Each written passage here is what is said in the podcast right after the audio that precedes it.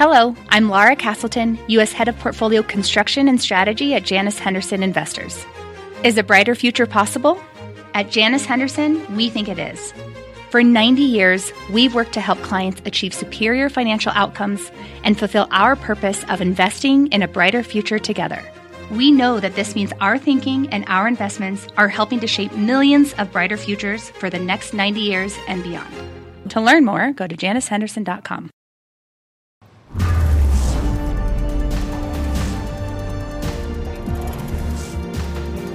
Tonight on Fast, we are all over the major sell-off on Wall Street. Stocks plunging as a Meta meltdown rocks the broader market. The Nasdaq handing in its worst day since September twenty twenty. But check out the after-hours action and Amazon, Snap, and Pinterest. Those stocks are rocketing higher on earnings. The calls for Snap and Pins underway. Amazon's kicks off at the bottom of the hour. Traders are standing by to break down all this action. Joining us tonight, Guy Adami, Tim Seymour, Karen Feinerman, and Dan Nathan.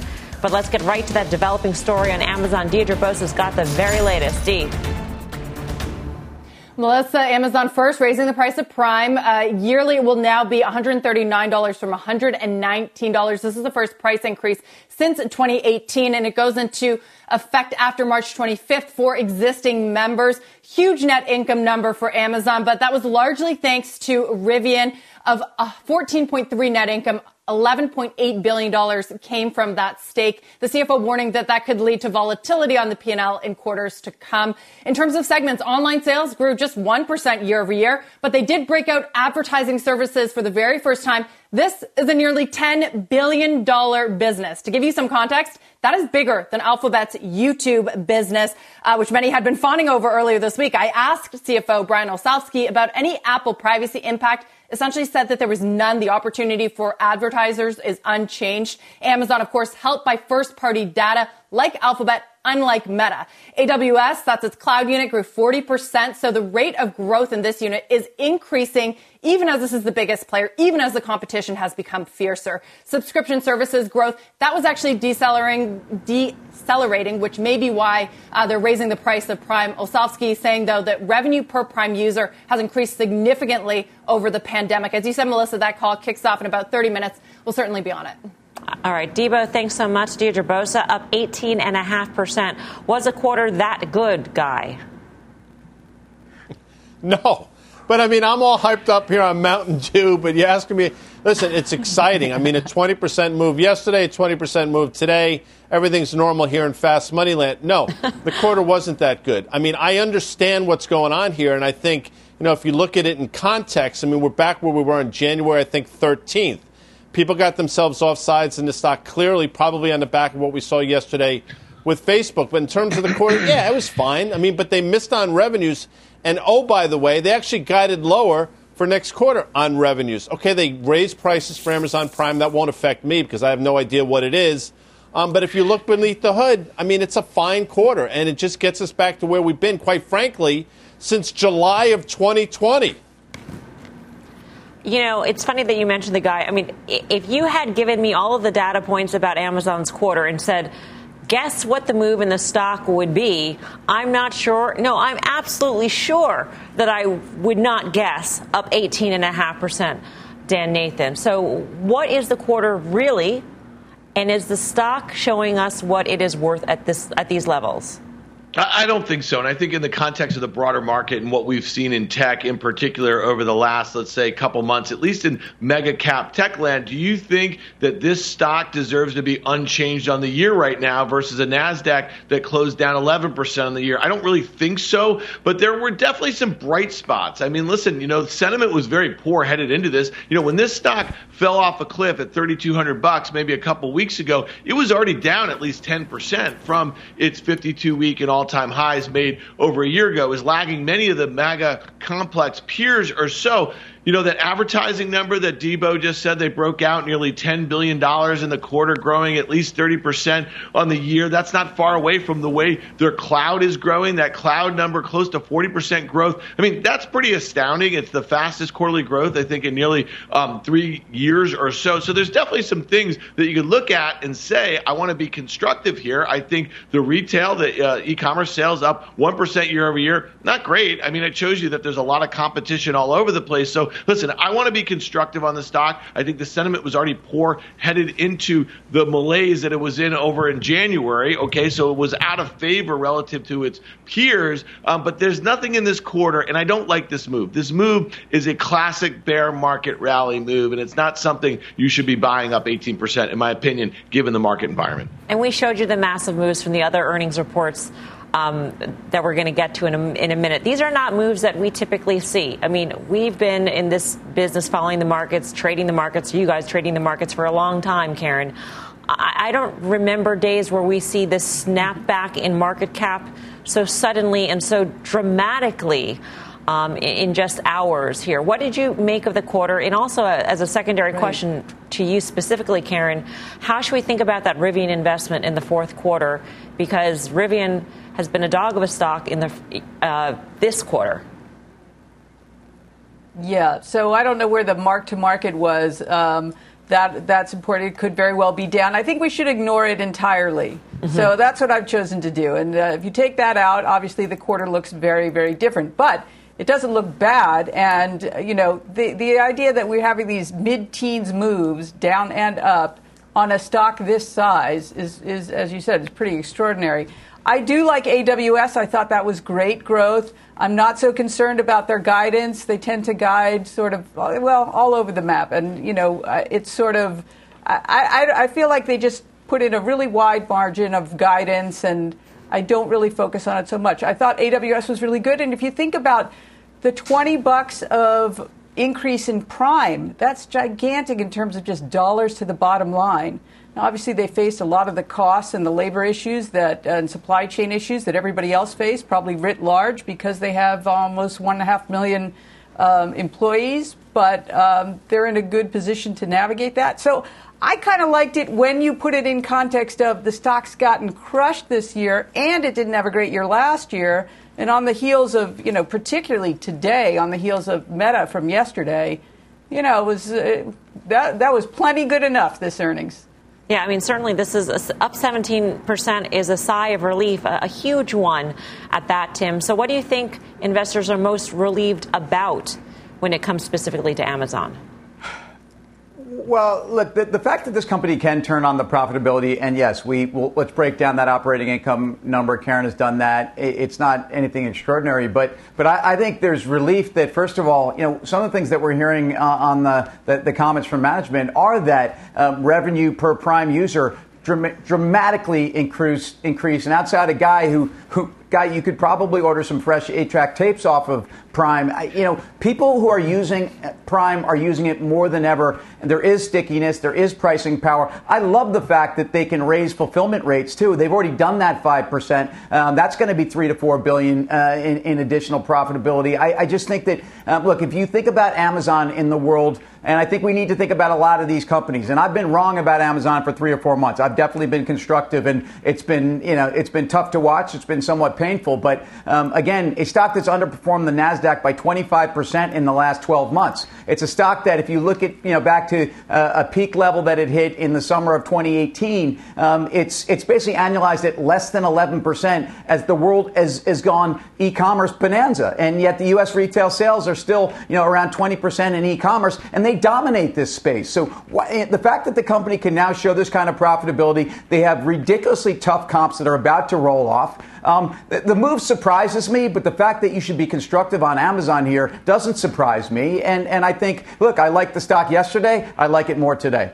The setup is probably the most important thing here in terms of trying to figure out whether eighteen percent, seventeen percent is warranted, Guy. And, and Tim had mentioned the underperformance relative to the NASDAQ last year, and that is a setup. So with that backdrop, is Amazon the stock, the big cap tech stock that you want to own in a volatile market? Because it has been an underperformer, and it looks like it can put up the numbers. Look, Dan had the A R P trade because he wanted to make fun of me at the end of last year, and I think one of the A's in A R P, I think there are two, is, is Amazon. And I happen to agree with him for the back half of this year. And I'm not trying to throw cold water on this thing. All I'm trying to point out is the fact that, and I think Tim just did it as well, I mean, stock has been sideways now for the better part of two years, and we're right smack in the middle of the range. And to your point about the setup, you're right. I mean, in retrospect, the setup was tremendous. I would have said the same thing about Facebook forty-eight hours ago. that the setup for Facebook looked great in the earnings, and look what happened there. So, you know, in retrospect, and sort of, and I'm and, and I'm doing this to myself. Monday morning quarterback, I guess, is easy, um, but I thought the setup for Facebook was great. So today, Amazon scared the you know what out of me, given what we saw, and I think again back to my earlier point. That's why people got so offsides today specifically in the name as they pressed it down. Mm-hmm. Now they're all racing the other way. The negative gamma in this stock is um, rearing its ugly head. All right. Uh, we are tracking the after-hours action also in shares of Snap and Pinterest. Both are surging after their reports. Julia Boorstin. Yes, Julia.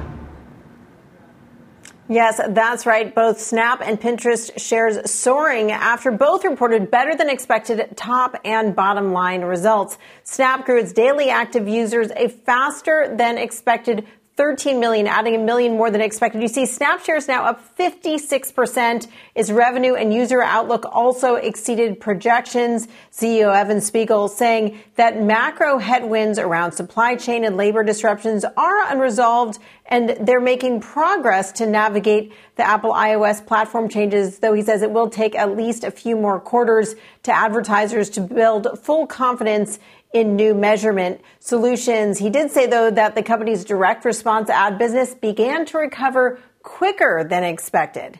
Uh, and you see those shares skyrocketing on that optimism about Q one. Now, Pinterest, on the other hand, instead of adding the five million monthly active users analysts expected, it actually lost thirteen million users in the fourth quarter. They said that was due to the pandemic easing. But the company also indicated that user trends are turning around with the addition of nearly six million users just in January, saying the pandemic unwind would be less meaningful after March. They did warn, though, that the macro environment for consumer products advertisers, those headwinds could persist, persist for a few quarters still. C E O Ben Silbermann on the call just now saying they are hopeful, though, that new video features will help increase engagement. Pinterest shares up twenty-seven percent. Melissa? All right, Julia, thank you. Julia Boorstin with the latest on those two reports. Again, massive moves uh, on the back of this. Karen, when you take a look at Snap and Pinterest and then you compare that to Meta, does it make Meta look worse? Does it not matter? Well, I guess it matters. I think it makes Meta look worse. Um, it, it, however, um, those Meta being so bad allowed this kind of gain off of what, what were good numbers for both Snap, particularly Snap, and Pinterest, Pinterest as well, as their A R P U for both is higher. So that's very good. Um, actually, Facebook's was as well. But when you back when you look at the valuation, to me, you know, these are very, very different animals. But, I mean, kudos to Snap. They navigated this very well. They, you know, we talked about how much trouble they had with privacy at their, at their last quarter, and they seem to be really making more headway here than, than Facebook. One thing I want to point out about Meta, though, everyone keeps talking about how, you know, TikTok's eating their lunch and all of that, and I believe TikTok is a very, very serious competitor threat, all of that. But you got to think about, why is Zuckerberg saying that? Right? I think twofold. He wants to energize his team, but also, if you're under antitrust scrutiny, you should talk about how big a threat your competitor is, right? How scary they are, how difficult it makes things. So just want to add that one point. Oh, that's a good conspiracy theorist theory for you. Um, Dan Nathan, you know, Karen was mentioning the valuation difference between a Snap and a Pins versus a Meta, but, you know, one could argue that it's because a Snap and a Pins are showing growth in the part of the market, in the demographic that is so sought after these days. Yeah, well, when you look at Snap's expected growth for twenty twenty-two, in revenues, it's expected to grow thirty-three percent, forty-four percent next year. So you can get behind that, trading about seven times um, sales here. And as far as earnings, they, they appear like they're about to inflect or so. So this is one that, you know, I've tried to be constructive on of late. When it fell off a cliff like it did over the last few weeks, you know, I wasn't touching this thing when it was down thirty, forty percent. So what, I think it's really important for listeners or viewers at home to also understand, when you're down forty percent, you can get cut in half again, and you get cut in half again. And that's the sort of market that we were in right here. So the fact that they've put up better user growth, I think, is really important. Better um, A R P U is really important. It seems like they did kind of get a bit more comfortable with some of the changes as it relates to the iOS system. But none of these companies are out of the woods right now. I mean, it's really important. Rich Greenfield was on um, the show earlier, The Closing Bell, and he was talking about how, you know, Snap versus TikTok, they're just different platforms, right? Snap's a messaging thing uh, versus uh, TikTok, which is really entertainment. That's fine, except that if you have daughters or teenagers in general and you see how they spend their time on these platforms, it's more about the attention economy mm-hmm. than it is about what they're using it for, in my opinion. And so Snap, with a revenue base of like five billion dollars, we just talked about what Amazon's ad revenues were, nearly ten. They're still just a blip right here. So they're really going to have to grow uh, users aggressively over the next few years to justify those valuations. Yeah, and Zuckerberg did talk about that that that uh, competition for your attention uh, yesterday on the conference call. That was mentioned, certainly, Tim. So how do we view this? Because everything, I mean, you can argue that Netflix is also facing the same competition. All of it falls into the bucket of everybody wants the younger demographic. The younger demographic has got lots of places to direct their eyeballs these days. But they're not the same company. And so uh, not even the same comment that Dan was saying. I'm just saying that, that they have different revenue streams. They have different margin profiles.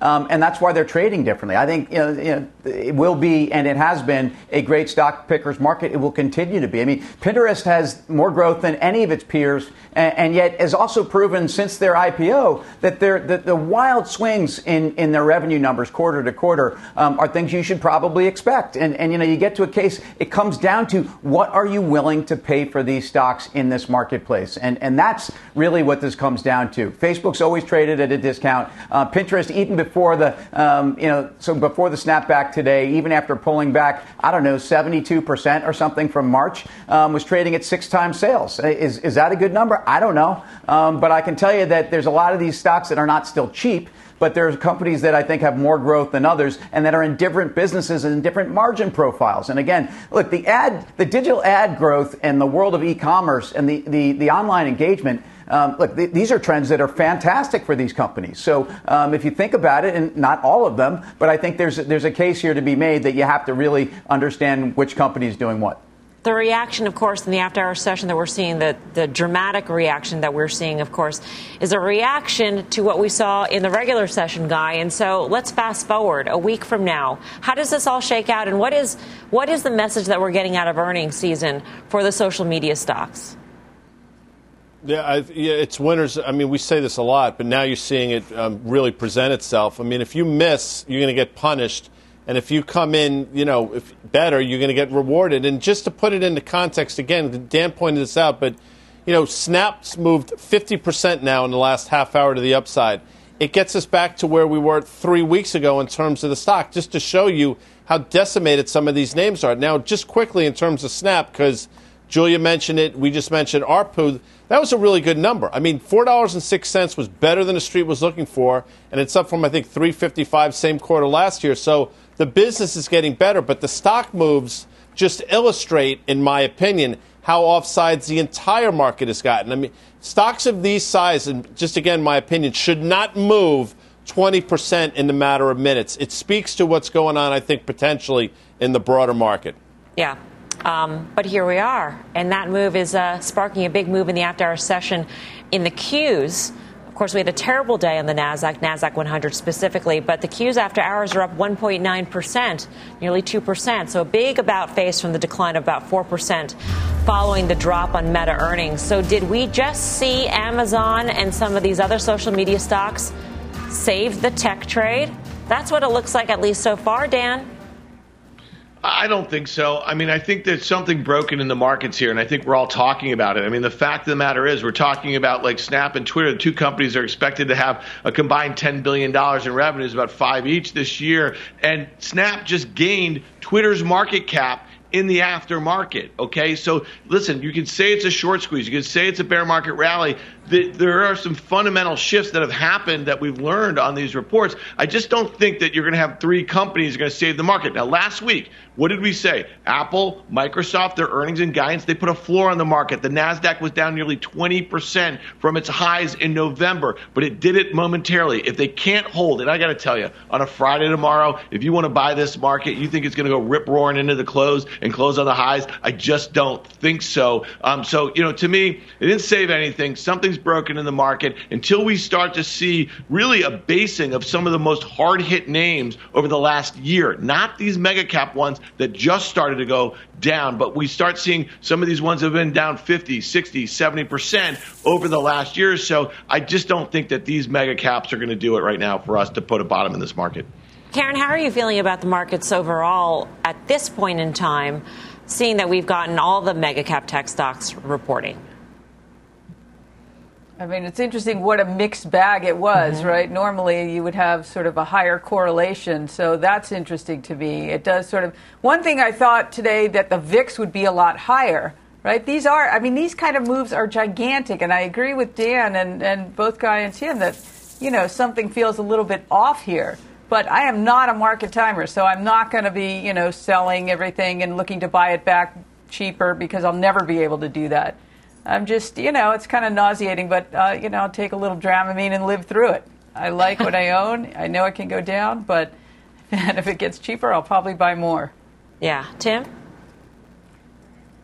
Look, uh, you know, I think the V I X is too low. Uh, I look at some some credit indicators. They're starting to give some ground. Look, the uh, high yield index is at fifteen-month lows or wides uh, in spreads. The world's not falling apart. But but what's the impact on consumer spending? That's something also I think the market is, is concerned about. And the market is trying to front run the Fed. And the market is trying to get some sense of what happens when we actually get past these fantastic COVID comps, when the consumer's uh, you know, gone through its pent up you know, explosion, and when you actually have a dynamic where we've blown through the euphoria of stimulus and, and some of the dynamics of COVID. And, and I, I think that's really what the market is trying to do right now. So it's been a incredibly volatile week, to speak to the, to you know, an understatement, and I think you have a case here. Um, let's see what this jobs number is tomorrow. I think people are starting to worry uh, about the economy, and I think that's, again, that these growth stocks, if they don't grow, they're not even close to being worth what they where they are even now. Yeah, although the, although there are these growth concerns, Guy, we didn't even mention the ten-year yield creeping up to one point eight four percent in today's session. No, we didn't mention that. We didn't mention energy, which continues to do the creep. Yeah. I mean, there are a lot of things, obviously, that, you know, we're not trying to bury any leads. This week, this is the lead tonight, Amazon and all the things we've talked about. But, but again, below the surface, there's some damage being done. And this will sort of assuage your concerns for a day or two. We'll just see how long it lasts. I'll mention this as well in terms of why the V I X isn't higher. I saw a note, I think it was from Goldman Sachs over the weekend, how people were just loaded up in terms of volatility and input protection. And maybe that slowed things down, and maybe that's why the V I X, V I X is not exploding to the upside. But, again, I think that's somewhat short-lived. It's right to point it out, but I don't think that's over yet by any stretch. All right, coming up, we are waiting for Amazon's call to kick off. We're dialed in, ready to bring you all the big headlines. Gets underway in about eight minutes' time. But first, we're tracking the after-hours action in shares of Ford. They're under pressure on earnings. We've got the very latest when Fast Money returns.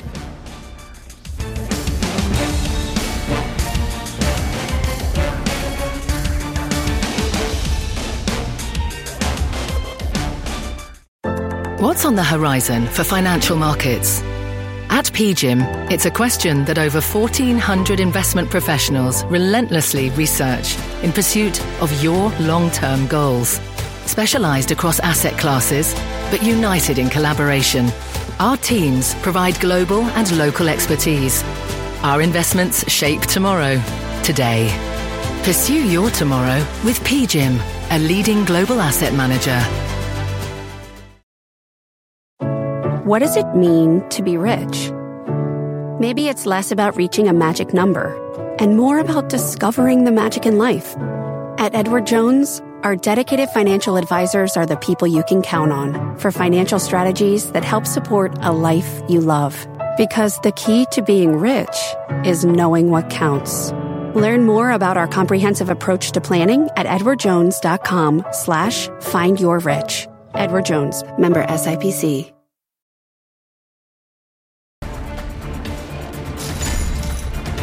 Welcome back to Fast Money. We've got an earnings alert on Ford. The company's call is underway. Phil Bozeman listening in. Phil, what's the latest? Uh, Melissa, Jim Farley, C E O, just talked uh, a few minutes ago. He's going to have the analyst question shortly, but he wrapped it up by saying emphatically, we are through with the incremental improvement. We'll have more about his comments in just a little bit. Let's first talk about the numbers for the fourth quarter. That's the reason the stock is under pressure right now. It was a miss. twenty-six cents a share profit versus the expectation of forty-five cents. Revenue a little bit lighter than expected. Immediately people are saying, wait a second, where's the disconnect here? What did the analyst miss? And we had a chance to talk with the C F O, John Lawler, just a few minutes ago, and we said, what did they get wrong? And he said, I think they might have been a little bit aggressive in terms of their expectations for fourth quarter sales as well as pricing on vehicles, maybe a little bit too ambitious in terms of their expectations for Ford. So that's their explanation for what Wall Street missed when it comes to the fourth quarter. But really, twenty-two guidance is what this is all about. Look at the EBIT adjusted, eleven point five to twelve point five billion. That would be an increase of fifteen to twenty-five percent if they can hit that mark. They are also expecting a margin of eight percent. However, there's a big headwind out there, commodity costs. In fact, John Lawler talked about that during the conference call. He says that uh, they're going to be facing those costs of perhaps rising one point five to two point five billion dollars. He also told us that the launch of the F one fifty Lightning remains on track. Remember, that's expected here in the second quarter, or and there's no exact time when that's going to happen, but it does remain on track. Also, they expect price to remain strong on all of their vehicles for twenty twenty-two. Now getting back to the call, Melissa, I mentioned that Jim Farley had some strong comments at the very top of it.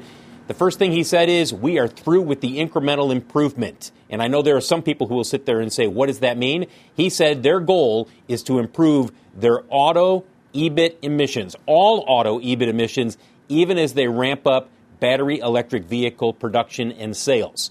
Quite a challenge, given the fact that pricing and, and the cost of the battery pack, that's expected to weigh on margins at least early on as they transition into electric vehicles. Call is continuing. We're going to hop back on. We'll let you know if they have anything else to say. Melissa, all back right to you. Phil, thank you. Phil LeBeau on the Ford conference call. Sounds like Farley's setting the bar kind of high, Tim. What did you make of this quarter? Well, again, first of all, for, for folks who feel like they missed this story as it rallied well into the you know the mid twenties, here's your shot. And and there was nothing in this quarter that should surprise anybody. Higher costs shouldn't surprise anybody on an outlook into next year. Um, the fact that chip shortage cost them uh, it, you know basically EBIT EBIT profitability in Europe, no no surprise there. Uh, the fact that you've got still an EBIT issue, no surprise. Uh, F one fifty on track, great news. Demand uh, and and diversification of the product mix, um, extraordinary.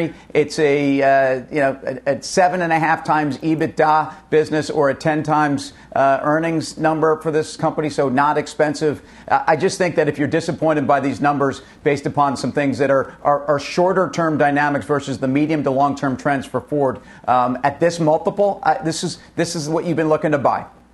Karen, what did you make of the quarter, and, and is that four percent down not warranted? Well, I agree with Tim. It's that this quarter was fine. I mean, it was a slight miss. Europe seemed to be the problem there, but I agree with Tim. That's not the story at all. This past quarter is not the story. And you know, if they're obviously making a gargantuan change to the D N A of the business, and if we see the F one fifty, if that product is a hit, that will be far more important. Even though the dollars at the beginning might not be huge, but it'll be far more important that whatever slight miss, commodity costs, headwinds, whatever it was, happened this quarter, that will be a game changer for Ford. So I agree with Tim. If this is what you, you know, if you feel like you missed it, you can start buying tomorrow. All right. Coming up, we're continuing to monitor Amazon in the after-hour session. Shares continue to surge after reporting earnings. The conference call is about to kick off. We'll bring you the details. Do not go anywhere. You're watching Fast Money live from the Nasdaq market site in Times Square.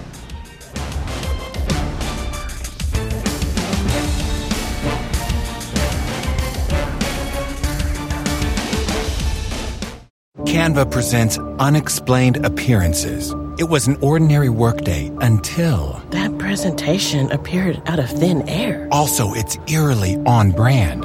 Wait, did that agenda just write itself? Words appear, making this unexplainable case... Unexplainable? It's Canva's A I tools. I can generate slides and words in seconds. Really? The real mystery is why I'm only learning this now. Canva dot com. Designed for work. C N B C has quick and easy to understand business news updates at the open, midday, and close every weekday. Markets, money, and more from Wall Street to Main Street. I'm C N B C's Jessica Ettinger. Follow and listen to C N B C Business News Updates wherever you get your podcasts. Welcome back. Another check on shares of Pinterest and Snap in the after-hour session. We're seeing Snap uh, with that astronomical gain of fifty-six percent. Pinterest is up uh, not too shabby, twenty-one percent. Joining us now is an early uh, investor in Pinterest, Rick Heitzman of First Mark Capital. Rick, great to see you. Um, great seeing you. Y- these moves are just staggering. I mean, then you add in Meta and the move that we saw in today's session, down twenty-six percent. You see the move in Amazon. Why do you think there is such volatility gripping this corner of the market? Well, I think twenty twenty-two, as you've seen from the market correction, is going to be a kind of a year of discrimination. And I think when you saw with Meta was a lot of disintermediation and a lot of competition, especially from TikTok and a lot of their demographics. And, you know, Facebook is largely a messaging platform and a short form video sharing platform, whether it be with Facebook or Instagram. And then you think about Pinterest and some of the other social media in broadly plays, and they have a different utility and a different use case. Users use it for different things, and therefore they're able to monetize differently and obviously show better results. Hey, Rick, it's Dan. Thanks for joining us. Hey, listen, so when you think about just some of the, you know, indiscriminate selling that we're seeing, you know, it started out maybe a year ago in some of these SaaS names that were kind of the winners of the pandemic, and you saw it definitely in some of these marketplace names.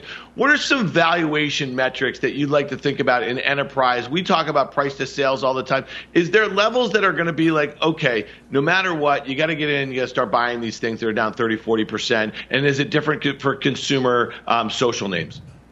I, th- I think it's different for each of those groups and probably in sub sub-segments. As we talked about before, you know, this is the year of the business model and discrimination. So not even all consumer internet names are the same. But I would say in general, about ten times revenue, which is kind of even below. I think Pinterest and Snap, even after the adjustment, are trading at a, at a, at a lower multiple than that. But even as you think about some of the other names that are rallying around A W S, if you, you know, if you think about this, the snowflakes of the world, you're seeing that those those multi, even though the stocks have been beaten down, those multiples are still in the low twenties, which are at kind of below historical average for in, uh, infrastructure software companies. How do you think about TikTok, Rick? I mean, that was cited specifically by Mark Zuckerberg a number of times mm-hmm. during the conference call, and and especially in relationship to to Pinterest or Snap. And I understand the use cases, as you said, are very, very different, but still it's all about the competition for attention. People have limited exactly. amounts of time. Um, and so whether it's short form video or or finding a recipe, I mean, it, it's all it's all time spent. It's all time. I mean, Reed Hastings famously said his biggest competition is sleep. So, you know, we only have so much attention and there's only so many platforms we could parse it across. I think Pinterest and Snap both mentioned TikTok in their earnings calls today. And as you think about TikTok, it's the first time in twenty years that Google wasn't the most used site and wasn't the most used app in the world. It's now TikTok and ByteDance. So, you know, they're taking a tremendous share, especially in the younger demographics, which consume most of the, the digital media on the whole. So I, I think you're seeing um, Meta, whether it be Facebook or Instagram, being eaten up by that. Obviously, the company's not public yet, so you're not you're not able to me- measure metrics apples to apples. But I think TikTok is, is an incredible threat to Facebook at a time where they're not going to be able to buy to buy that competitive threat the way they did with an Instagram or even a WhatsApp. The Commerce Department right now is weighing proposals to increase oversight of foreign-owned apps like TikTok specifically, Rick. Um, could that actually help slash save some of these other social media stocks if regulation came down hard? I, I don't think it, it can. I mean, it'll affect ownership, but at least, you know, looking around, you know, at the kids in my house, you know, they love TikTok. They don't care who owns it. They they love who the creators that are on it. They love the format. So, you know, it doesn't really matter for the users, and that engagement's only becoming um, more more heavily increased. So although it might prevent a Facebook or a Google from buying TikTok, it's not stopping that consumption pattern by users, especially the youngest users. Rick, it's always great to get your insights. Thanks it's so much. You. Thanks, Rick everybody. Heitzman, First Mark. Uh, Guy, I know that um, you know you've liked Pinterest for a long time, both as a user uh, and as somebody who, who watches stocks? I was early. I was early user adapter of Pinterest. As a matter of fact, I think the first time Rick was on the show was the day that I set up my Pinterest account. But what he points out is completely accurate. I mean, I'm not saying I'm not going to use the word failing, but I will use slowing. And I think, in again, in retrospect, it's pretty clear why Facebook was so quick to change the name of the company, because they want to obviously be associated with something else now as that business slows. It makes sense, but doesn't mean these other businesses aren't viable. And I think Snap is showing that just in terms of the metrics, specifically the fact that they'll be able to charge more per user. So good for Snap, bad for Facebook. Karen, by the way, did you buy any more Facebook today? Or Meta, I should say. I didn't. No, I wouldn't. You know, I'm trying to be more disciplined with the three-day rule. This one, I feel like it really does need a shakeout. It'll probably be up tomorrow just on the heels of, you know, a sort of a snapback rally in the space. But no, I'm sitting it out for a little while. All right. Coming up, Amazon's earnings call is now officially underway. We'll bring you the fresh commentary on the quarter next, and later, call a doctor. Big pharma stocks feeling under the weather today. We're breaking down the trade when Fast Money returns.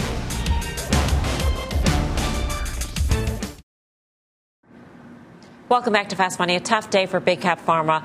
Eli Lilly and Merck closing lower after reporting better than expected fourth quarter earnings and revenues. The catch, the guidance, twenty twenty-two forecast for both drug makers, leaving shareholders wanting more. What's the trade here, Guy Adami? Both stuck in the mud. I mean, although Merck has gotten off the mat in a major way, but again, this eighty dollar level has proven to be sort of sideways. Lilly really hasn't done much now in a while. Bristol Myers tomorrow. That's the interesting one to me. We've talked about it for a while. This sixty-six level has been huge resistance. I think they're going to come in. You're going to see about twenty-five percent E P S growth, probably eleven, twelve percent revenue growth. I think I think that's going to be enough to take the stock to the levels we haven't seen in a couple of years. So Bristol, I've liked for a while. It stopped here at sixty-five, sixty-six, but I think it plows through. Yeah. Tim? I like Pfizer next week, and I know, you know, it's it's had a big run year over year. It's outperformed other big cap pharma, but I think that COVID franchise, on top of capital deployment dynamics, I, I think are also very important. And remember, the mega cap pharma names have been not just, you know, defensive because they they have shown growth in a handful of cases in their pipelines, but also because they're not biotech stocks. And, and, and there's been such a difference between these asset classes that are so different. Um, but when you think of the market we're in and allocation, you know, healthcare and big cap pharma continue to be a place that's very conservative. And I think Pfizer's going to show that next week. All right, coming up, we're starting to get some action out of Amazon's call. We are dialed in. We'll bring you the very latest next, plus more on the Meta meltdown, what we spotted in the options market today that could point to even more pain ahead. The details when Fast Money returns.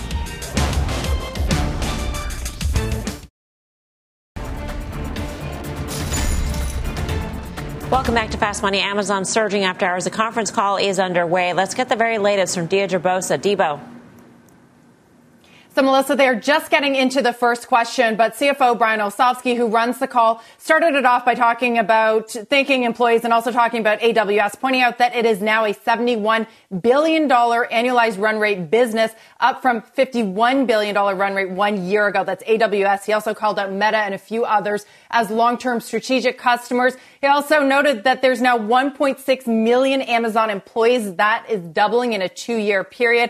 He also just spoke about that Prime price hike, uh, and he's going through different offerings on the platform to justify that price hike, like originals and, of course, Thursday Night Football. I will get back to this call and look at the questions and bring you anything as I hear it. All right, Deirdre, thank you. Deirdre Bosa, let's bring in Gene Munster, managing partner at Loop Ventures, for more. Um, Gene, great to get your insights here. How should we think about the guidance? Because, I mean, the quarter looked fine. It looked great. I don't know if it looked up twenty percent or thirteen percent great at this point, um, but that the Q one guidance was a miss. And so why are investors looking past that? Well, I think it's a reaction to the state of where the market was at. Uh, mm-hmm. I think it's less about what the fundamentals are. I'm in the same camp as you, Melissa. If given this press release and asked what the stock would have done, I would have expected it to be down on this. And so I think you are seeing this bounce back. But my attention, as I start and listen to the call, uh, shifts actually away from March into the June quarter. We now have March guidance But the June quarter uh, C F O was just outlining some headwinds that are going to persist not only in March but in June. For example, they've had this surge in unit growth that has created operating leverage, a positive leverage in their fulfillment centers. He said that that is going to start to moderate. Uh, unit growth was only three percent in this most recent quarter. It will probably be flattish to down in March. And then you lose some uh, margin, uh, a positive tailwind. Also, this is pretty boring, but it's, it's important. They're changing some of their depreciable life on their servers, which can have a little bit of a headwind to EBITDA in the March quarter. So to answer your question is, how do I feel about this? I start focusing on June, and I suspect that this seventeen percent growth that the street has for uh, the June quarter is probably a little bit too rich given some of the commentary. Gene, it's Karen. Thanks for being on. Uh, I know there's a lot of pieces here, but how do you think about how to value this company? You got some great businesses and some low-margin businesses. Put it all together. What do you what do you think it's worth? Well, I think uh, over the next few months, I think it's, there's probably more downside than upside. And specifically, for me to get a good, solid uh, view of what this is worth, I have to get a better understanding of what their operating model's at. And we continue to see these wild swings. We have to obviously back out what happened with Rivian. They guided lower for the EBITDA contribution for the March quarter by about fifty percent versus the street. That's what they typically do. But I don't have a good answer. I think that this is predominantly going to be uh, uh, still a theme-based uh, stock. I think that uh, to try to do some of the parts with their advertising business, I think that's probably why they're breaking it out, to give investors a little bit more Uh, framework to try to build a stronger valuation case here, but it still is rich, in my opinion. This is a great company long term. This is a winner. They're on the positive side of the ledger when it comes to FANG. They're an infrastructure company. They're not uh, a attention company like some of the other content related. So I'm a long term believer, Karen. I'm not answering your question because I just simply don't have uh, the the guidance or the the framework from on a uh, earnings perspective to get a good solid answer. Gene, I'm just curious to get your thoughts on the on the huge swings that we're seeing in market cap for some of these big cap tech names. You're in big cap names in general. One is, in general, for some stability. And this is the exact opposite of stability, what we've been seeing in the past couple of days. Investors want to sleep well at night, and I think that that speaks well to why Apple is and will continue to do well, is that they'd been, I think, villainized for many years for having a hardware and software business, and, and here it turns out it's more of a, a sleep well at night uh, investment. So I think that that's one of the key, the key pieces here. And I think that part of the sleep well at night is this noise. There's the fundamentals that we usually have to navigate, but now we have the noise of the market. And what is a rule one minute is a different rule another minute. And I think I look to the Fed to help uh, moderate this. I think when the Fed gives some uh, more clear direction, and whether it's uh, five rate hikes or one rate hike, it could be either of those. Uh, we, we're going to get some employment numbers tomorrow, but I think until we get some clear direction, one way or the other, from the Fed, I think the market is still going to be um, uh, quite wild. And I would just kind of anchor back to what are the companies, the, the companies that are foundational. I think mm-hmm. that uh, Apple's a foundational, Google, the oxygen in the internet. Easy to say it after this earnings. I think Amazon long-term is one of those companies, but they've got to work through some pretty big headwinds in the first half of uh, two thousand twenty-two before I think there's some stability in their share price. Gene, thanks. Gene Munster, Loop Thank Ventures. You. What, in your view, Dan, is foundational? I mean, it's an interesting notion that Gene puts out in terms of investors want to sleep well at night when they're investing yeah. in big cap stocks and big cap technology. So is what we've seen in the past couple of sessions make you think that Apple is much more attractive now, that Microsoft is much more attractive now? Well, I understand why investors are flocking to them. They had good quarters and they had good guidance. The stocks have been relatively stable, especially relative to many um, of the other names, let's say, within technology or so. But I'll tell you this, if you were worried that six or seven stocks three months ago were making up a majority of the performance, the S and P five hundred and the NASDAQ, and they made up about thirty percent of the S and P five hundred and fifty percent of the NASDAQ one hundred, you got to be more worried now because we actually, and, and Gene just mentioned what the Fed, whether they're going to do one or five hikes, no one's going to know, and they're not going to tell us either. And if the assumption is that we're going to continue to raise into a slowing economy, and we've seen weaker data of late, well, then ultimately you're going to see Apple and Microsoft, you're going to see their business slow down a little bit. So to me, it becomes a bit more dangerous as you see more crowding and fewer names. Coming up, Meta misery. Options traders are betting on more pain ahead for Meta. The details next. You're watching Fast Money live from the NASDAQ market site in Times Square. Back right after this.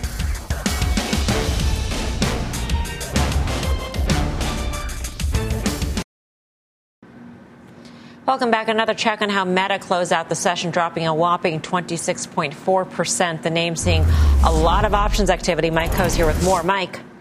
Seeing the most options activity is actually the busiest single stock option in the United States today, trading over two million contracts. And on balance, net net, the options market got shorter by about a billion dollars worth. And an example of one of the bearish bets we saw was a buyer of six thousand of the April two forty puts, paying about fifteen dollars and eighty cents of material premium bet that obviously the weakness here could continue for the next few months. Wow. Mike, thank you. Mike Coe for more options action. Be sure to tune into the full show. That is tomorrow, five thirty p.m. Eastern Time. Up next, Final Trades.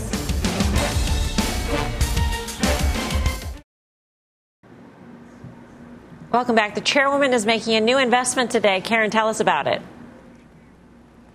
Yes, yeah, so it's the uh, largest uh, raise ever for a women's uh, professional team. It's the W N B A. I'm really excited. I think we're at an inflection point for the W N B A. They have uh, new guidance from Kathy Engelbert, who is the new commissioner. She was the C E O of Deloitte. And I'm just excited to be a part of it. I'll take you to a game, Mel. We'll go to a Liberty game. Come on. You'll I'm like there. It. It's fun. I am They're there. They're amazing athletes. I guess Guy, Tim, and Dan can come too. Final trades, Tim. Awesome, Karen. Uh, the garbage man is passing on inflation to you and waste management benefits. Thank you. Karen. Yeah, Tim touched on it. H Y G, I think it's a good hedge. Short the high yield index. Dan.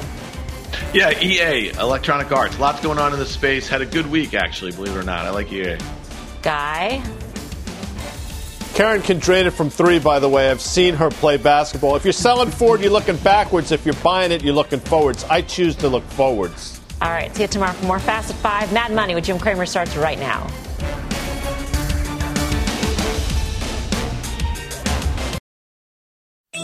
C N B C has quick and easy to understand business news updates at the open, midday, and close every weekday.